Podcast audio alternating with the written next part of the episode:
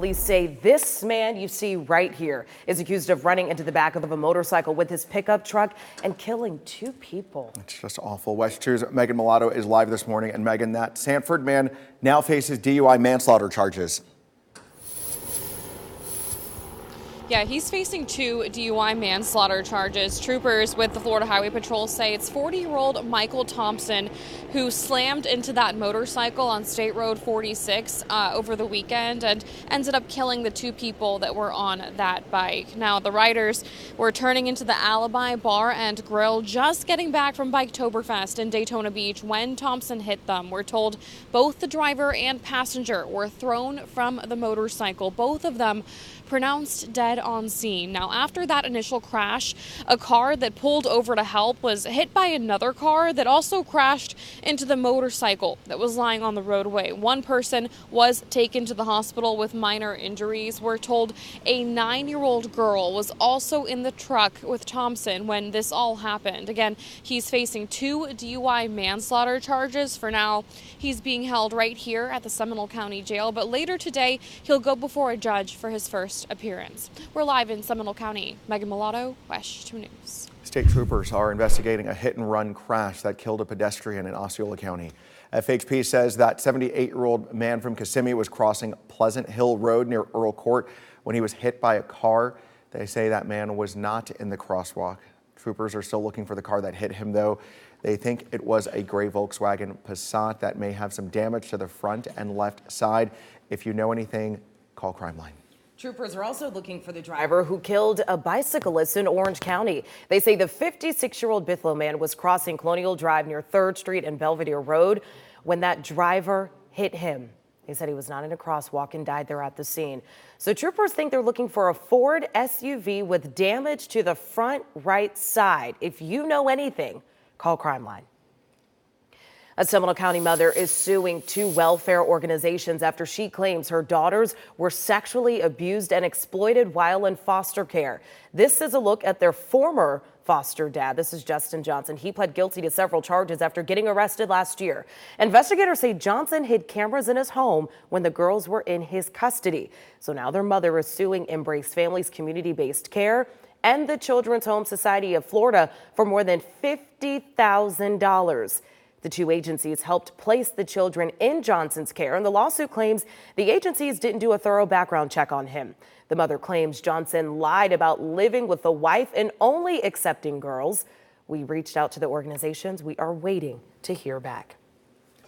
705 now, Orlando City Commissioners plan to vote today on the $2 million purchase of the Pulse nightclub site. WESH 2's Bob Hazen is live this morning, and Bob, officials say uh, the purchase is part of a process to develop a permanent memorial there. Yeah, there has been just so much doubt about whether a per permanent memorial would ever actually happen at this spot. So the city is now stepping in to make sure that it does, in fact, happen. Now, for years, the One Pulse Foundation has been in charge of trying to raise the money and build the tribute to the 49 people killed in the attack here at the Pulse nightclub.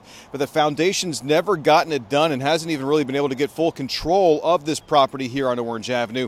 Now, the city of Orlando has reached a deal with the owners of the nightclub nightclub to buy it up for $2 million. And the mayor told us he doesn't have any preconceived ideas about what will happen with the property after the city does buy it, but he wants to make sure that the memorial does go here on this site.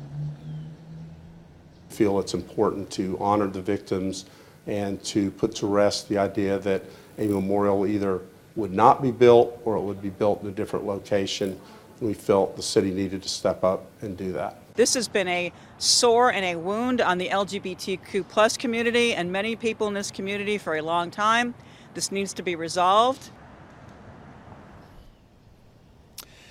As city officials say that it's possible the nightclub building itself will have to be torn down or part of it could be worked into that permanent memorial. All of that, though, will come further on down the road when these plans come together. The first step, though, according to the city, is to take this vote today by City Council on whether or not to buy this property for, again, $2 million.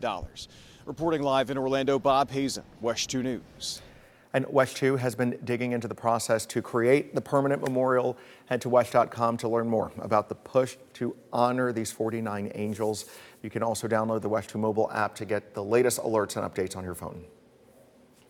Well, it was a strong show of solidarity and celebrations in downtown Orlando for the Come Out with Pride Parade and Festival. Look at all the people who came together on Saturday to support the LGBTQ plus community. WESH 2 was also proud to show you the parade and feature all the colorful floats and groups. Look at y'all looking good. Yes, no, we had quite the turnout. It was so great to see all of our colleagues there. Uh, Michelle Imperato and Michelle Meredith hosted uh, the broadcast of the parade. Uh, I was there with some of our colleagues walking in the parade, and Greg Fox was there, and he met up with some of the other groups to ask why this event was so important. Come out with pride turned orange and central in downtown Orlando into the epicenter of unconditional love and respect. Oh, yeah, and it was loud. Just ask Democratic Orlando Congressman Maxwell Frost. This event's important because right now across the state there's a lot of hate, but today's about love in the beautiful city of Orlando where we love each other no matter what, with music and everything. He wasn't the only politician pushing back on Republican backed laws aimed at restricting transgender health, drag shows, and workplace diversity training.